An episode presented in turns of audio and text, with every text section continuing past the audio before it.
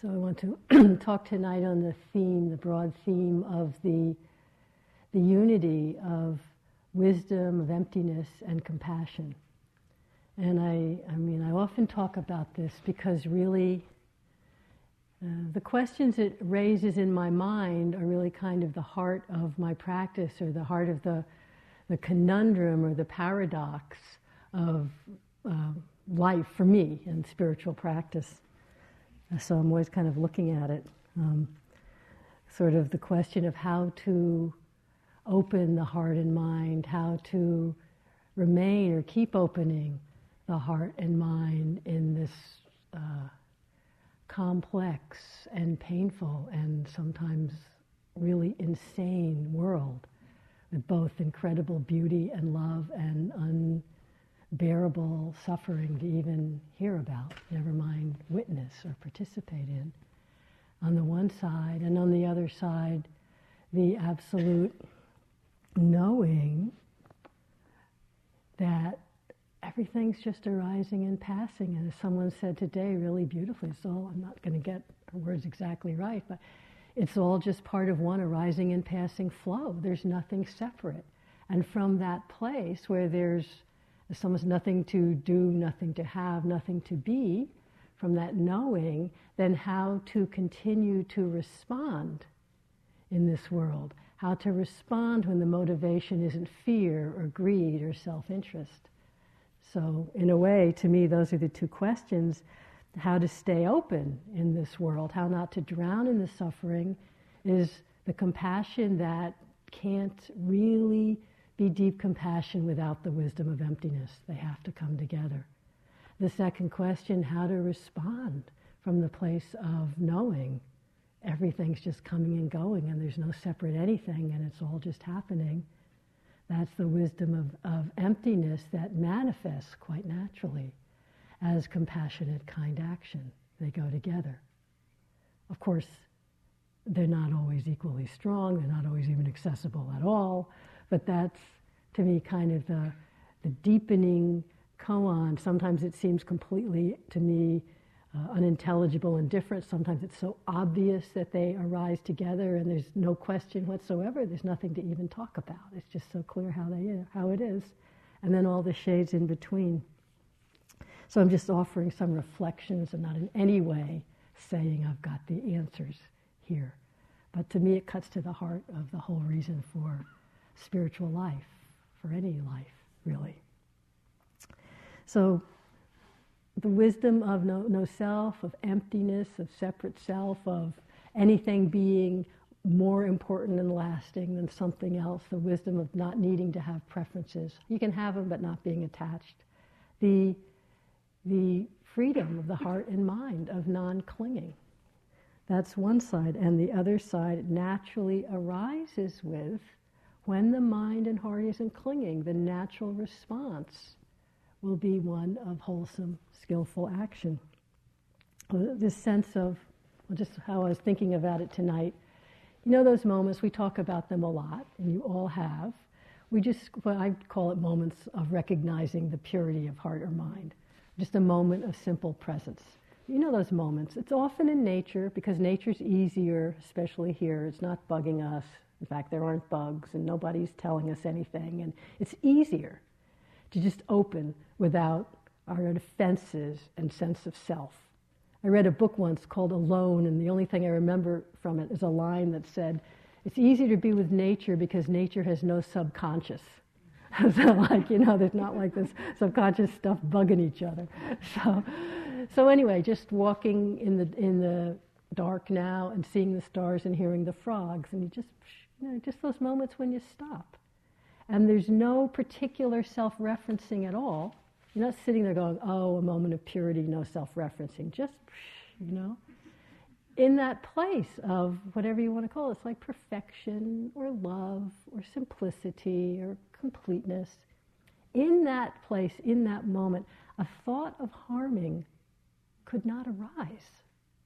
It doesn't compute in that moment, in that place, if a response was called for, it would be one of the, so what the Buddha talked about as the wise intentions, I'll talk about in a minute. That just is the natural manifestation non harming, compassion, goodwill, generosity, the natural manifestation of the pure heart and mind.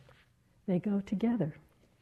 This is what um, could be called bodhicitta, the awakened heart, the awakened mind. Just want to read a little from Pema Chodron because I love her very kind of down to earth description of bodhicitta, which is, you know, the awakened heart, noble or awakened heart, what bodhicitta means. Guy spoke about it the other night.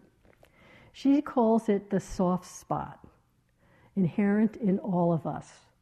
And she calls bodhicitta simply a tenderness for life that awakens when we can no longer shield ourselves from the vulnerability of our condition, from the basic fragility of existence. In the words of the 16th Karmapa, you take it all in. You let the pain of the world touch your heart and it turns into compassion.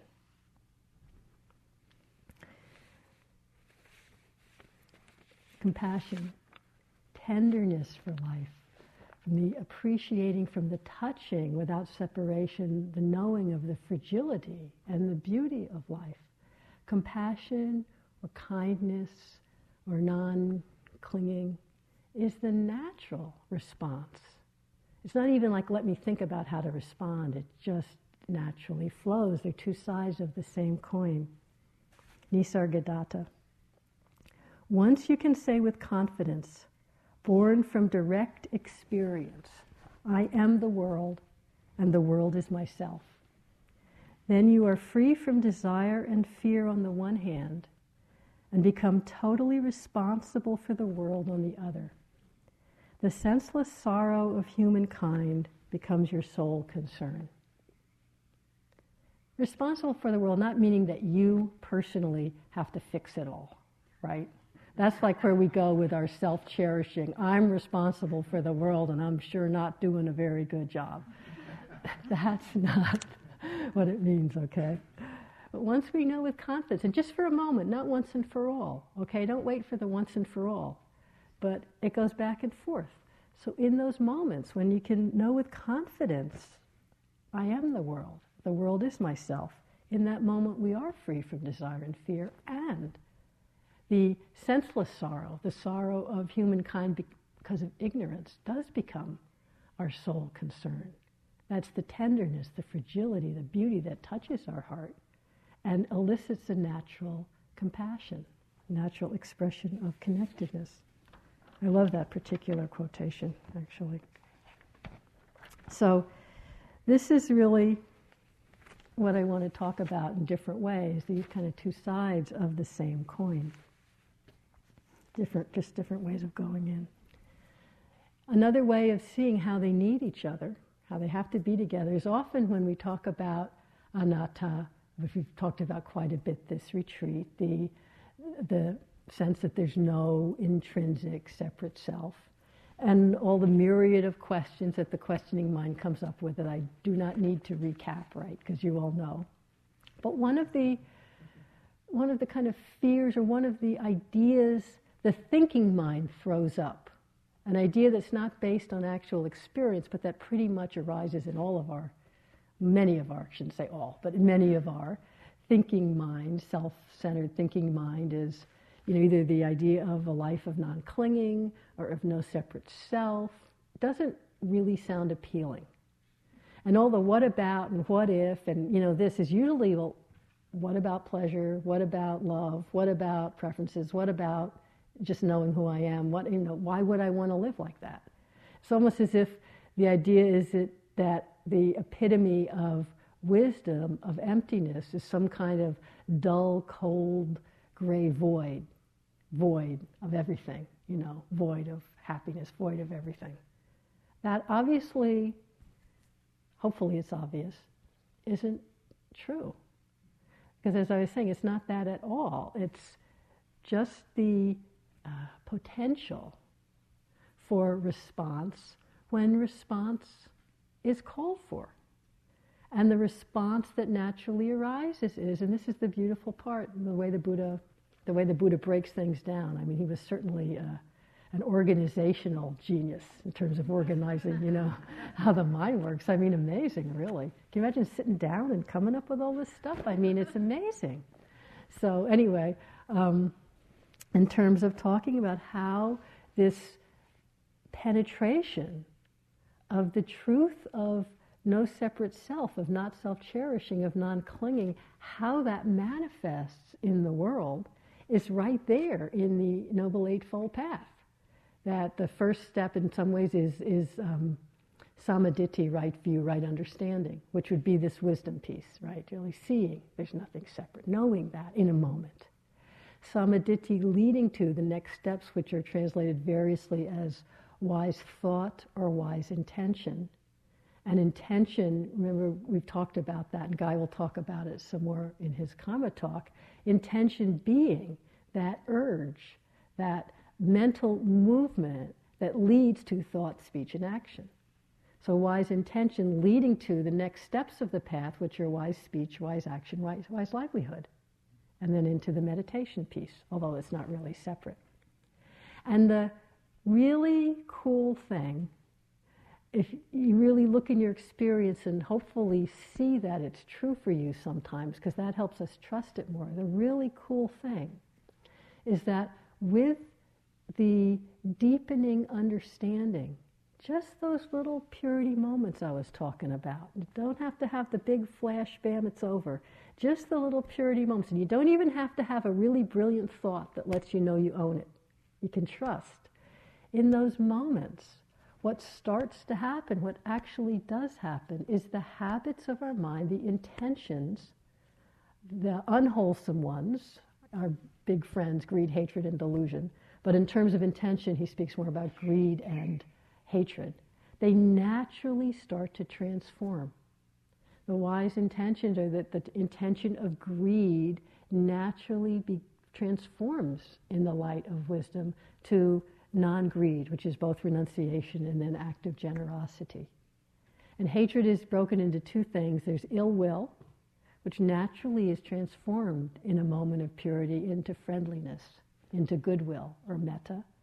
And the other aspect is cruelty, you know, which can take place internally. Cruelty can just be kind of an anger, kind of a striking out, you know, all the way to real cruelty, hatred.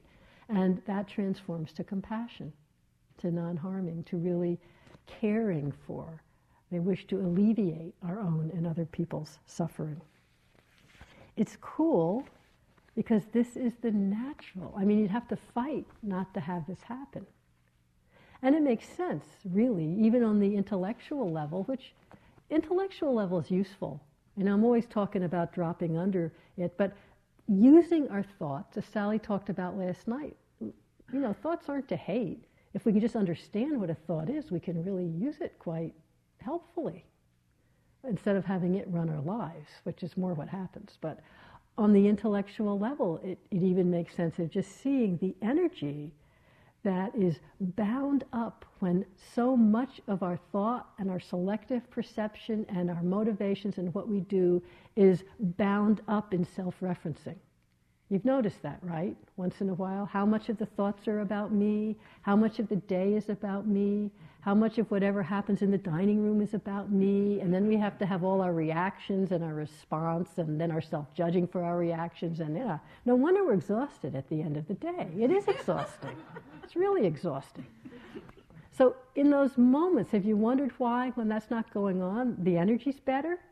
There's more because, because all that energy is released into presence. It's released into awareness. It's like available, you know, instead of all bound up in this junk that we call our self story and our life. So just explore, just tiny little I'll give you a tiny little example that isn't even anything judgmental or bad, just a little way how, how the shift. They, in, you know, here at the mealtime, there's a sign for dana where people can offer for, for the meals, which they do in Burma really every day. It's really quite, it's quite nice to see. So at IMS, we have that too, but the way it works at IMS is uh, you walk into the dining room and there's kind of a wall where you get your your place and then you walk over. And right on the wall, there's a big kind of whiteboard calendar with maybe, you know, half the month, the dates up, and then if there's a donation that day, who did it, and the dedication. So you walk up and you see like, you know, 15 days at a time. So half the time I never even look at it, right? Other times I go, this, but this one time, or it was a couple years ago, I had uh, made a donation for some day. And then I remember walking in, and as soon as I walked in, I immediately looked at the board and I didn't see anything else. I just wanted to see my day. Where's my day? What does it say, you know? And just that sense of the narrowing and the tightness and the self referencing. And then I saw, oh, yeah, oh, look at all these days. look at all these lovely dedications. Look at all this generous stuff. You know, as soon as that was just let go of, naturally there was the expansion and the appreciation, you know, of people's generosity and a kind of a, a friendliness. A goodwill came quite naturally. That's a lot of our practice, right? Just, just the tightness, experiencing it. Oh, there's a piece of wisdom, a piece of seeing it. How many times have you noticed? Please say at least once that it naturally kind of opens up. Right? You see that. you have to see it. My God, after three weeks, at least once. but it does happen.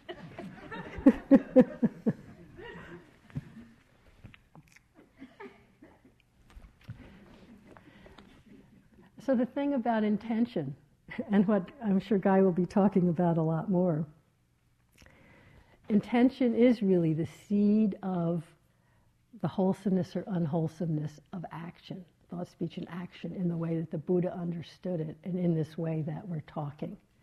And as I mean, we've said it before, we'll say it again, but it, that goes a little counter to uh, kind of our normal societal ways of assessing the benefit or the usefulness or the success of an action, right? I mean, it's usually based on did that action achieve the desired result, which is usually some kind of measurable or observable result. I mean, of course, that's reasonable, but that's usually was a good action. what I wanted to happen happened. But what we may forget to look at, or I was certainly never really taught to look at, is in terms of how the Buddha understands the purity, the wisdom, the deepening compassion, the habits of our mind and heart, what's being fed, what's being starved, is that the whole seed of the action is in the intention. So something may achieve a seemingly good result, but we were driven in the doing of it by uh, total greed or total anger so, in terms of looking at what's being cultivated, what's being fed, it's greed, it's anger. Now, take away feeling greed is bad, anger is bad, so therefore I'm bad. You have to not go there. But just be exploring in terms of does greed and anger, as it gets stronger, as we've said a million times, does it increase my sense of happiness or unhappiness, suffering or unsuffering? Does it increase the ability to be present with myself and others in difficult circumstances? Does it increase a sense of separation? And does it open to more of that place of connectedness and beauty? This is to explore for ourselves, not just to say, greed is bad, I'm not going to do it, I'm so bad. That, you know, separate, separate, separate. But this is a really interesting place of exploration that the natural result of wisdom, of clear seeing, of non self, of emptiness, of whatever, is that these wise intentions of non clinging or generosity, goodwill, and compassion naturally grow and strengthen. Our habits of mind and heart really change. And again, even in little things, I know if you contemplate back not when your mind is filled with judging, because we can't trust any assessment that's made with a mind that's colored by greed and aversion. You can't. Can't trust any thoughts that come as a clear assessment. But when your mind's relatively balanced, just contemplate, reflect, and I'm sure you'll come up with moments, moments where somebody was driving you crazy, you were filled with anger, or filled with blame, or filled with judgment, or you turned it against yourself, or you know, wherever we go with those things. really in it, and something just shifts. That gets down, you really look at the person. I mean, so many people say this. You just look at the person, and something about them goes in. You open to them and feel their pain, and the whole story of me and them and their bad and anger is gone. It's gone for that moment. Just the willingness to move out of the self referential. It's all about me and this is bothering me. To, oh, wow, look at that. It's another angle. It's us, not me and you. I mean, that's saying it verbally, but it happens on another level. That piece of non separation, immediately cruelty changes to compassion, ill will changes to goodwill, wanting to keep my things for me, so it changes to a letting go. Yeah, it might be only for a second. You know, we're not talking about steady state, but just notice that this, see if this is really true for you at times. I think Sally, somebody read this quotation from the Buddha that whatever one frequently thinks about and dwells upon, that becomes the inclination of their mind. That's just common sense. So, this is why, of course, the Brahma Viharas practice, it's obvious we're actually substituting verbal thoughts. So, that's good. That's when, when I think Sally quoted me at some stupid thing I said one time about fake metta is better than real aversion. Yeah. But, but what I meant, if I think back, I'm not really sure what I meant, but if I think back, it's like even saying, may I be happy, I don't feel it. But I don't mean you stupid jerk, you know, scum of the earth. At least I'm saying, may I be happy. It's, I was, a friend of mine was telling about a, a Tibetan teacher who was talking about acting compassionately, and one of his student said, But I don't feel it. I don't feel compassion. he said, I'm not telling you to feel. I'm just saying act compassionately. and sometimes it's not hypocritical, but sometimes actually it can go that way. Anyway, where I was going to with that, the Brahma Viharas is more obvious on the level of actual thought. But even more powerful and profound is every moment of mindful awareness. Because mindfulness those moments of clear seeing, is a moment of mindful, pure chitta in a way, pure mind, that real mindfulness isn't colored in that moment. It's not corrupted by aversion and greed and confusion, just recognizing what's happening. So you're just sitting and there's just, you know, earth element in your butt. And it goes from being some whole story to, oh yeah, hardness. That's a simple moment of mindfulness. That's a moment of wisdom, of non self referencing. That's a moment where the intention is shifted from unwise suffering intention to wisdom, to non harming, to friendliness. That's why the steadiness, the continuity of mindful awareness has so much power. But it's also why we often don't notice what's happening, because it's not any big bells and whistles. But it's steady, steady, steady, opening us to wisdom and changing the habits. And habits are powerful, right? Habits are powerful. I won't go into it a lot. I'll just say in the last maybe four or five years, I've been spending quite a bit of time in various nursing homes and assisted living facilities because of my various parents in various places. And so you really get to see a lot of different people with eh, basically in various stages of dementia. And so one of the things I would say that goes on in dementia is, I mean, it's different for different people, but one of the things is your kind of personality defense systems where you're trying to put on a good face, but it's not really your big habit. You can't quite remember that one anymore. and so, so the real habits just start coming out. And you can, you can really see there's you know some places I go in and there's more women than men usually in these places, but men too, where someone is just really very friendly and affectionate and kind. And every time you go and she's, oh, I'm so happy to see you. And it's not about me. I mean, she doesn't know who the heck I am, but this just this kind of friendliness. It's, you can tell this is a kind, friendly person, you know. And then there's someone else who's sitting there. You try to say something kind, of leave me alone. You got no business. Okay? okay? I said, Do you want to go eat now? They were all these No, I don't want to go eat. You can't make me. I said, You're right. You're right. You don't have to eat if you don't want to eat. You know, sorry. But you, you never know. you know, and you really, you really can see the habits of a lifetime, what we've cultivated. What's the, I want to accept, take out of that certain things like um, I think Alzheimer's can actually affect the brain in a way that changes the habits, and that's a different thing, right? We can't. That's a physical-based thing that there's nothing we can really do about. Parkinson's a little. I mean, there's things like that too. But I'm talking about, and I'm including my mother in this. It, I can really see that the organic kind of mind is still there and her personality is still there. I've known her, and if anything, her sweetness has come. In my mother, luckily, her sweetness has come out more, you know. But it's it's ways that was always there. But I want to tell you, for me, it puts the fear of God into me. It's like, oh God, what's it going to be like? I better get working now. It's not so funny. Think about it. it's not so funny.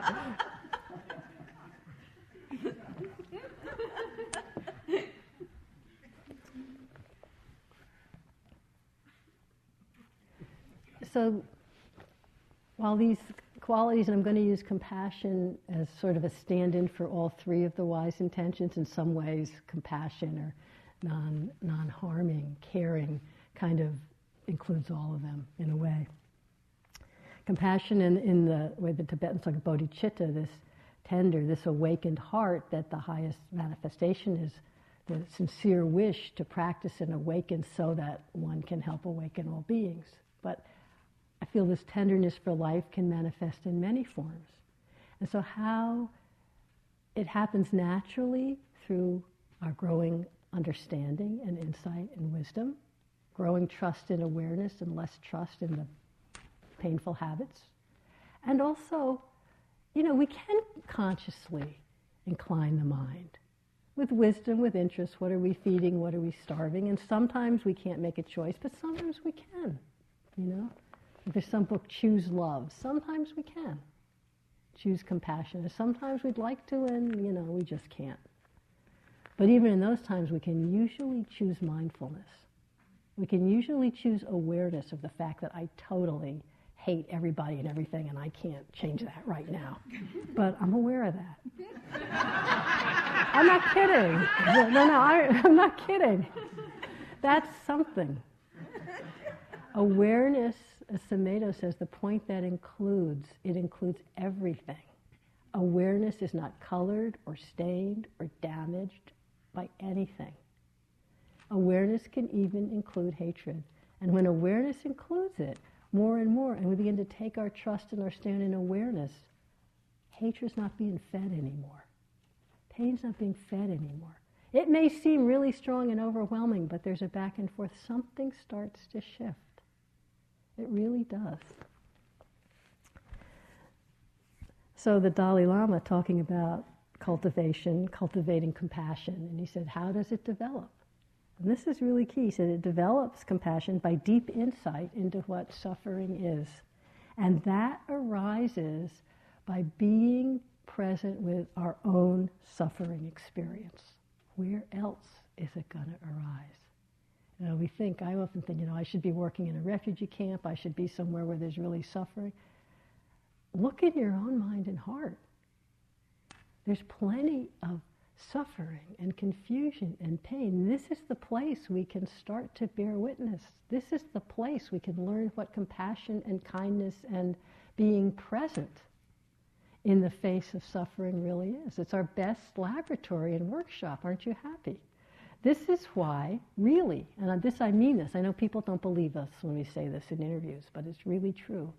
Why the really difficult aspects or times on a retreat are so key. Because this is the place where the deep suffering, habits, and confusion are really coming up in the light of awareness. As I think I said, one of my teachers used to say, in the light of awareness, all the snakes come up out of their holes. That's what happens. But there's more awareness, there's a little more trust, and there's a commitment, you know. It's in our life too. Isn't just on retreat at all. But why on retreat? That is a, such a valuable opportunity. Doesn't mean we're going to fix it all. That's not what compassion's about. But it means we can bear witness with kindness, with presence. That's really what learning about our compassion through our suffering is. So that's the first piece, he says. Compassion awakens through deep insight into suffering by opening to being with our own suffering. And then, through this opening to suffering, to dukkha, compassion strengthens as it moves into a sense of empathy or connectedness with other beings and with all beings. And that can also be starting right here. I mean, people give examples of this too, just little examples. I, I actually, I'm making this up. It's sort of maybe what someone told me. I don't have a clear memory. If it is, I don't mean, but where I don't know, having back pain or having a sense of deep grief and really struggling with all the stuff the pain, the reaction, the aversion, the frustration, all of that stuff, you know. But at some point, and for many people this happens, it's not that the pain lessens, but the sense of it being all about me somehow drops. And where it's been, oh, so many in the people in the world are going through grief right now. It changes the whole relationship. So many people in the world have back pain or worse. And this not, and you shouldn't, you know, not like a shaking your finger thing, but it's like, oh, my back pain, my grief is like a, a stand in, a representative for the grief of the world. It isn't my grief or my back pain. It's like this is the world. I am the world. The world is myself. And we all kind of take turns manifesting different aspects of suffering and beauty. So, in this way, what's going on here in the retreat? And we can bring the same attitude into our life, of course. It's just more structured here. We have less to distract us. That's why the pains and the difficulties seem so big. We have less to distract us. That's done on purpose, of course. But what's arising? You know, that's what's arising. That you could say that's the vipaka, the result of you know previous karma, previous cause and effect, ripening right now. How that's being met in the moment, that's the intention that's being cultivated. So when what arises, no matter how beautiful or difficult or how lost we seem or whatever it is, just that conscious intention to be mindful of it. You don't even have to think compassionate, just mindful. just, you know, what Sylvia keeps saying, I forget how she says it, but something about being friendly with whatever's happening. You know, the, the being mindful. That's huge. That's huge. Every moment, how we meet what's currently arising now is the cultivation of compassionate intention. It's the cultivation of wisdom, and it's the manifestation of wisdom. It's really extremely powerful.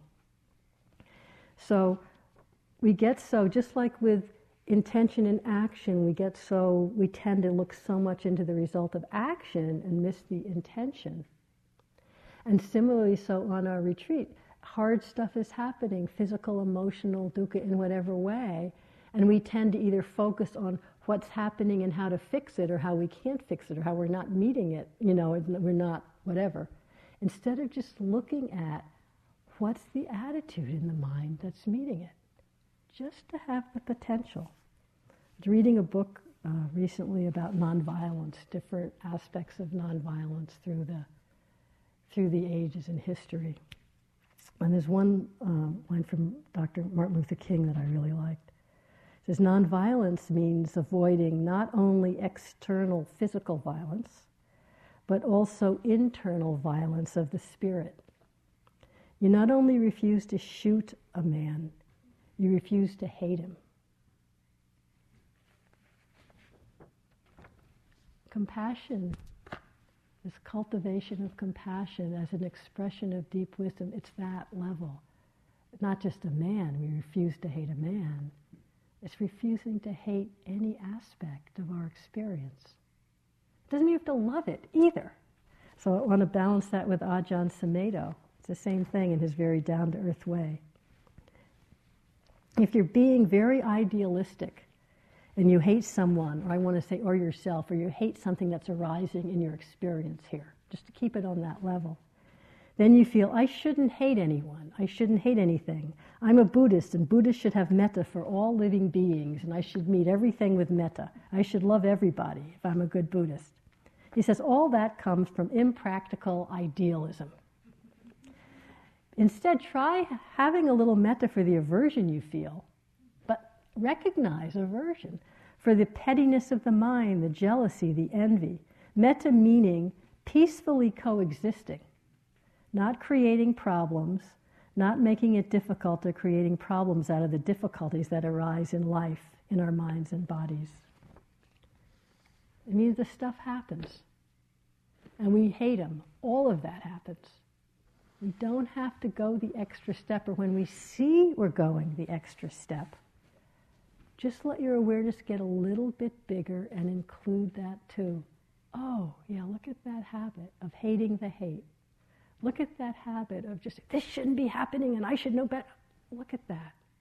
And in that moment, that's a shift of wise intention, of wisdom from hating the hate, blaming, uh, you know, or wanting to, oh, it's like this. I love that Sumedho saying, it's like this. Because you can't really go there without somehow dropping the deep identification and resistance. Oh, it's like this. What do you do with that? Nothing. It's just like this. Okay, step back into that, at least in the direction of that natural purity. I'm not saying, and you know already, right, that this is easy or simple in any way, in any way. We wouldn't have to practice so hard. We wouldn't be so, uh, spiritual practice wouldn't be both so, so central to our lives and so difficult, and we wouldn't have so much inspiration, really, and be so deeply touched by people who can manifest this if it was just run of the mill easy. On the other hand, I feel if we didn't really know already, know below the level of thinking, the truth of this, then we also wouldn't be deeply touched and inspired by people and beings and acts of compassion and wisdom because we would we just wouldn't even recognize it. But I'm not saying in any way that it's, that it's easy. Our denial systems, well, that's what you've all been seeing, part of what you've been seeing. Our particular personal denial systems, our personality denial systems, when we come in contact with certain aspects of personal suffering. And in a few interviews today, I mean, people, we were kind of laughing in a couple where we go, oh, I, this habit of my mind. I never saw it before. Well, actually, I did see it, but you kind of go, oh, I see it, but I'm not really doing that. You know, that's not really happening. And we come back. And then suddenly some, some veil drops and you go, oh, I've been completely blaming myself. I've been completely filled with guilt all the time. And there's part of your mind goes, yeah, I know. I've been seeing that forever. But not really, you know. The denial, delusion is, it's an amazing, fascinating force, really, I think, the force of denial.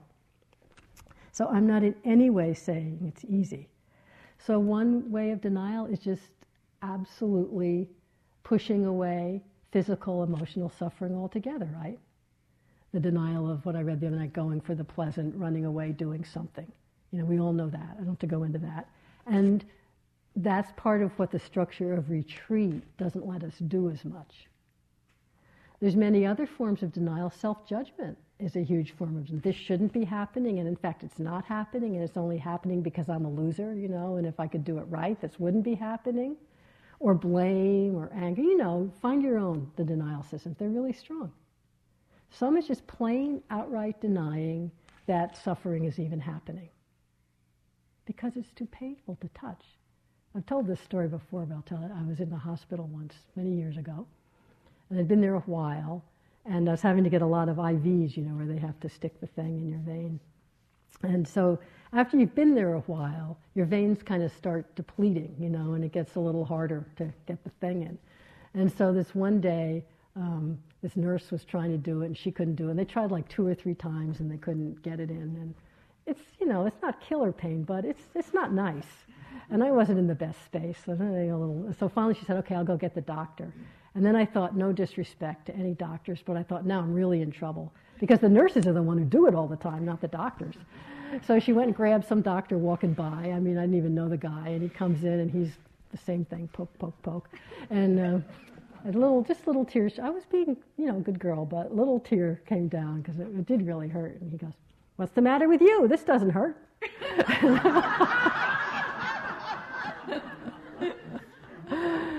At the time, I didn't think, oh, that'll make a good story, but it has. You know, I've gotten much more use out of it than a couple of minutes. But that level, I really could actually understand it. His intention was not to hurt. You know, he wasn't being cruel. That's where you can see stabbing someone could come from a lot of intentions. His intention was trying to help. And trying to help, and you see that you can't control the result and you're hurting someone, that's hard to be with sometimes. It's hard to be with. We want it all to be nice. We want it all to be good. We want our good intentions to manifest. And it's not so clear cut. It's not so, life isn't like that. It's ambiguous. So, one of the ways of the denial, and this is where compassion really needs the wisdom of equanimity, the vastness of emptiness. We drown, you know, we can drown in our own suffering. Then try just reading the damn newspapers on a bad day, and you think, you know, I can't bear that. And I go through fail, listen to the news every day, and I just, you know, on some days it just ah, feel like I'm drowning. I can't possibly open to this. That's when, and just being here in your own stuff when it's really strong. That's when the compassion's, you know, you're touching it, but ah, getting sucked in, sucked in, drowning in it. It's too much, it's overwhelming, and there's still the me, me in there.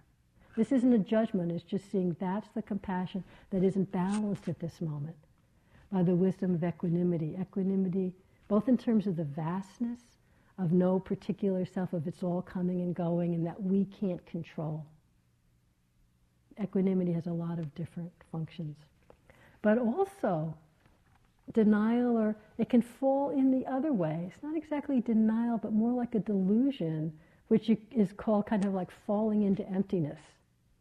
You know those times where there really is a sense of you're sitting, you're walking, everything's just coming and going, coming and going. There's nothing lasts. There's no anything that's more important than anything else. And you think, out of this, how would you act? What difference does anything make? In this place, nothing really makes a difference. Again, then that's the place where where do we find the, the impulse to act? Falling into emptiness. It can. I mean, it's not our main problem, but it can really turn into uh, a long period of delusion. Nyoshul Khenpo, the Khenpo that Guy spoke about the other night. The danger in that is that we hear too much too soon. We think we have understood emptiness or shunyata, and we err on the side of the absolute in a nihilistic fashion and are obscured by concepts. Everything's empty.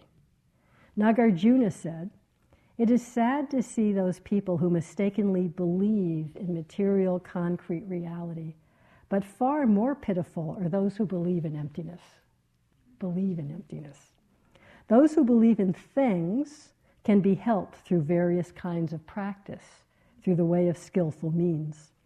But those who have fallen into the abyss of emptiness find it almost impossible to reemerge, since there seem to be no handholds, no steps, no gradual progression, and nothing to do.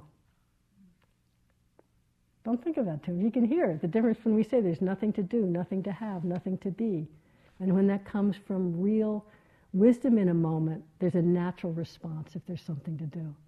But we can sort of know it and sort of get lost in the ideas. Oh, somebody comes, somebody's suffering. You're, there's nothing to have, nothing to do, nothing to be. You know, disconnect.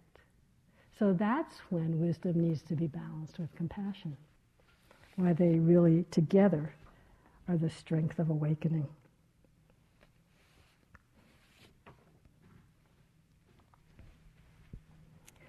So I'm not saying it's easy. And in some ways, what it really calls from us is what I think everyone here already has, or you wouldn't be on this path. You wouldn't have been doing so much practice in so many different ways. You wouldn't really still be here. But it's really tuning into your deep aspiration, a commitment really, tuning in over and over to, uh, and committing ourselves over and over to whatever form the aspiration takes, whether it's a commitment to awakening, or a commitment to compassion, or a commitment to integrity, or honesty, or mind, you know, whatever form it takes for you. But we need to sometimes consciously call on it because the denial system and the overwhelming capacity of so much pain and suffering and so much in this world, and so much of it is clearly needless, you know, that it is so easy from really seemingly what we say is the best intentions to engage in action, uh, and there's so much, you know, it's endless what any of us could do, that really starts from the sincere intention to help, to serve, to come from wisdom, to cultivate love, whatever it is for you. And there's a million different ways. But if we can't keep coming back to staying in touch with that deep inner intention, springing from wisdom, springing from non self cherishing, then however wonderful stuff we do, it starts to be that the, the, the good intention is from the outside in, you know, rather than from the inside out. And it starts to get uh, a little off, a little twisted. This is really where the Buddhist thing about the purity of intention starts from the inside.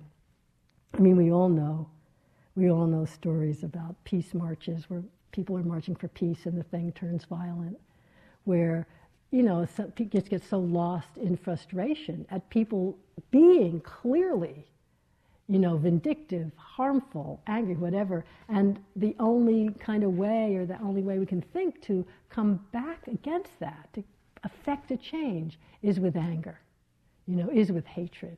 Is that so, it's kind of sad that sometimes that's the main way we know to call up energy, you know, greed or anger. Sometimes people have said to me, if I give up greed, what am I going to do? Just sit in my room the rest of my life? But that's the thing to learn. Action can come from other intentions. compassion is a great, real compassion.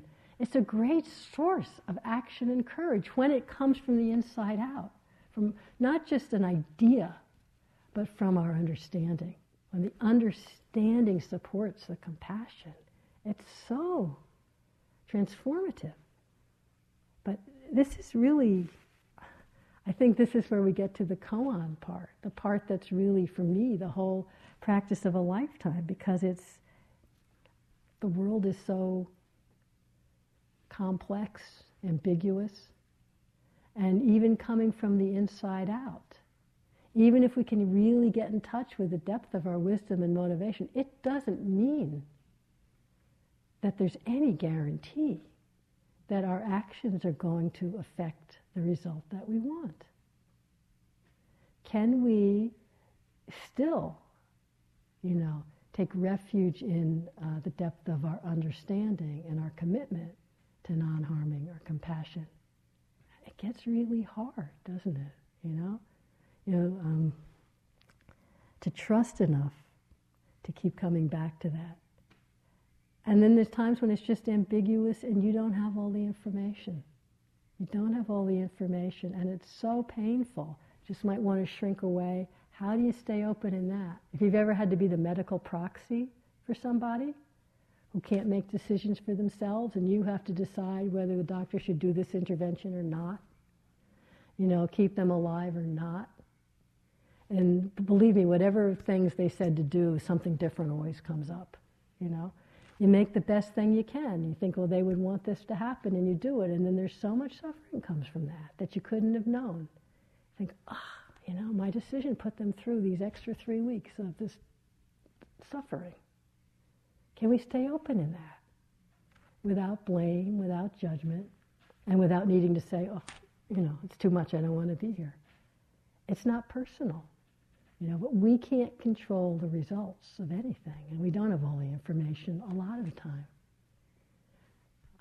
Can we kind of take a over and over? It's like making a resolve. As Ajahn Sumedho said, he was talking about, I was on a retreat here last summer, and he was talking, or maybe he was talking to the teachers after, and he talks so much about having total confidence in awareness. You know, just trust in this thing that it's like this. That's his confidence in awareness. Awareness can be with anything.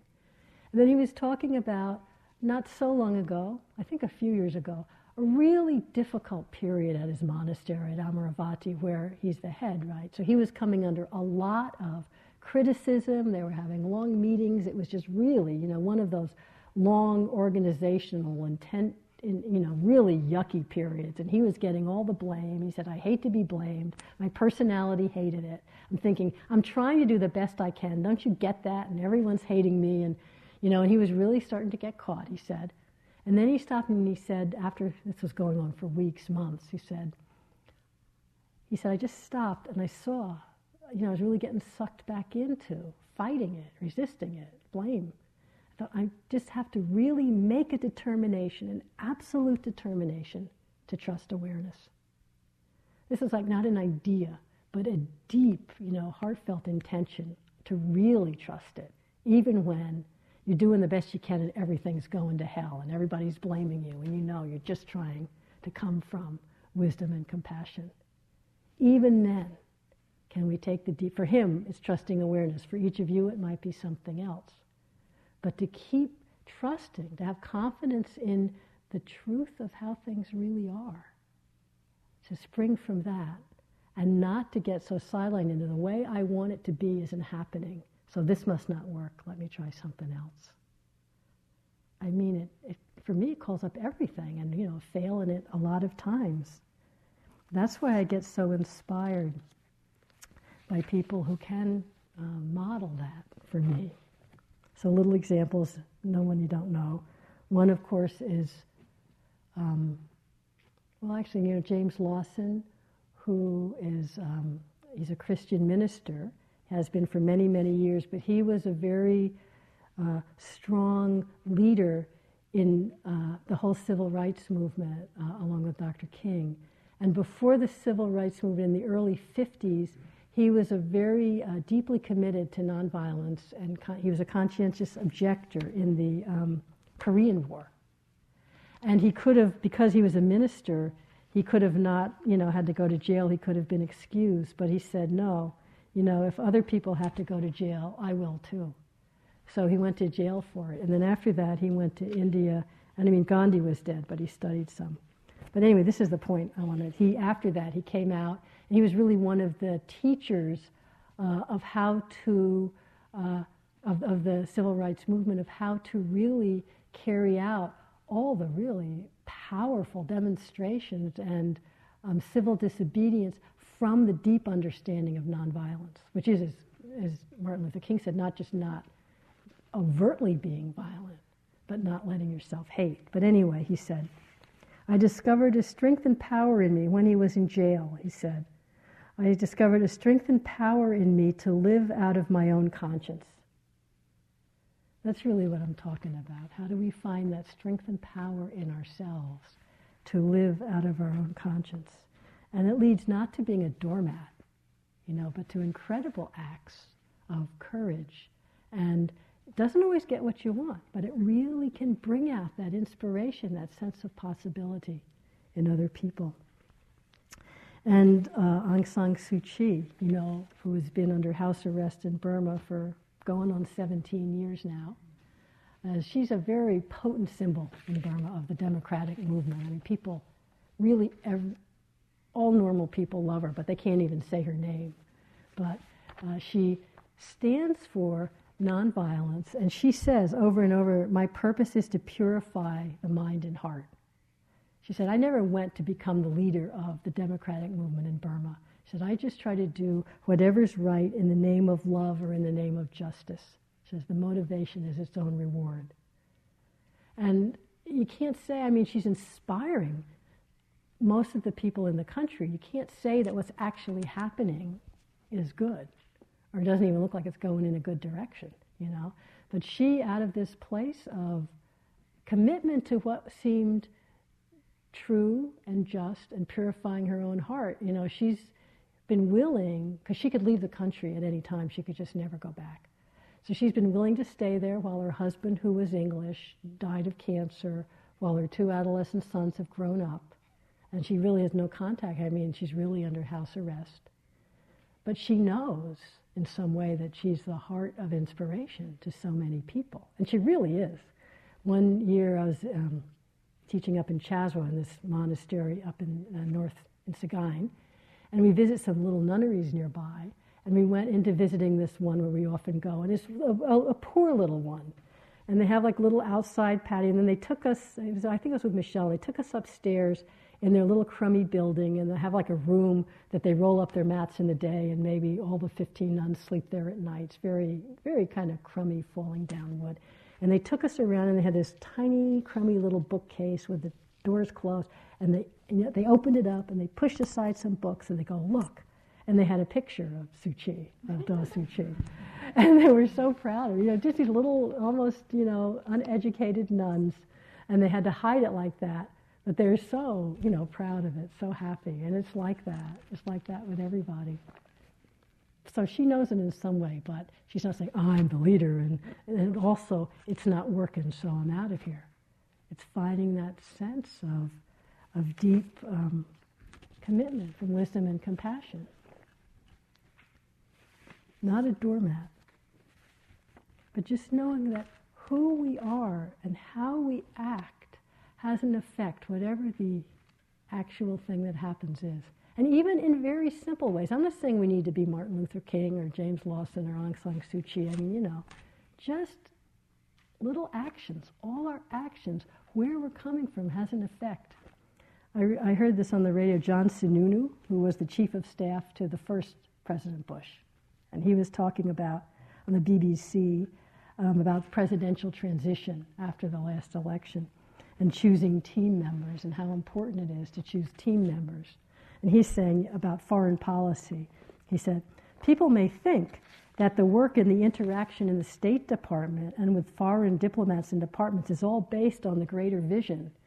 But, but really, what it comes down to is personal interaction.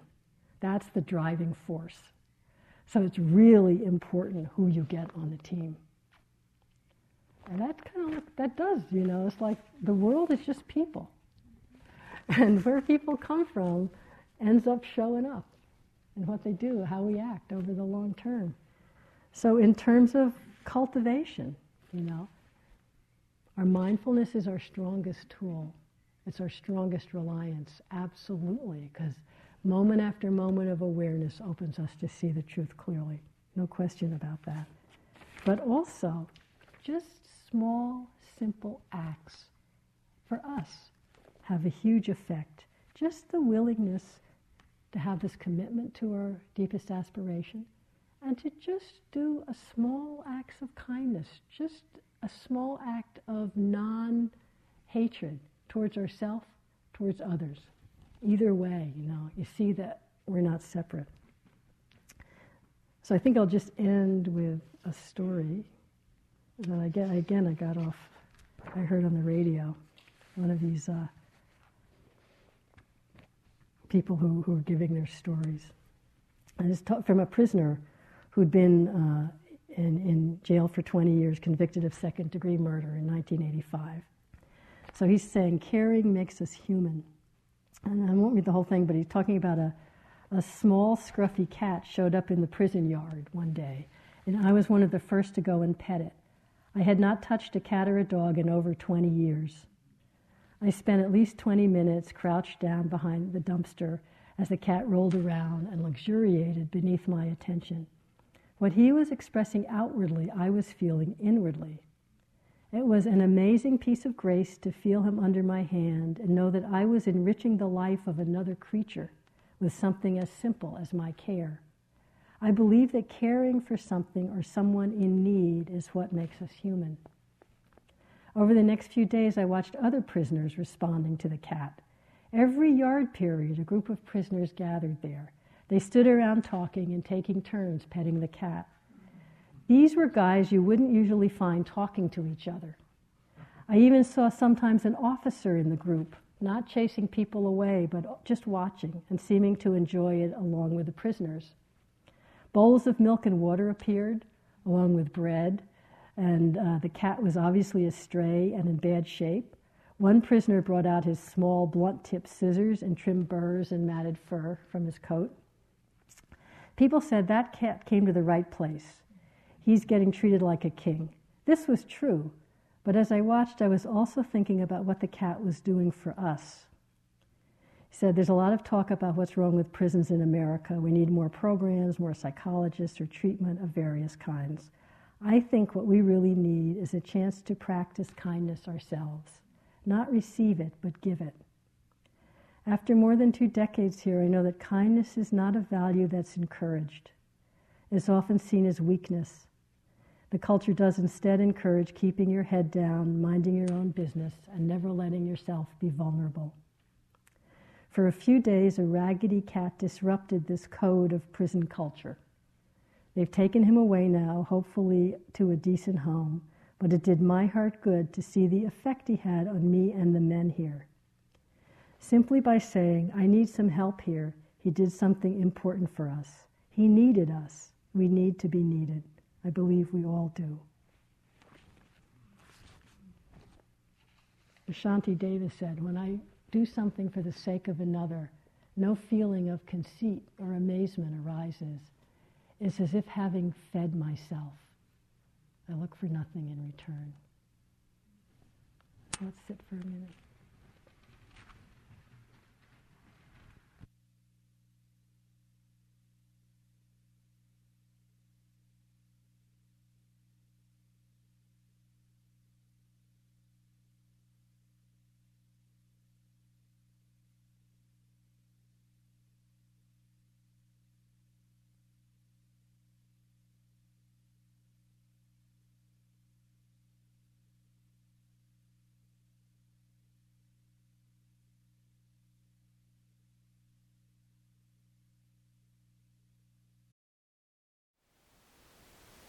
Thank you for listening. To learn how you can support the teachers and Dharma Seed, please visit dharmaseed.org slash donate.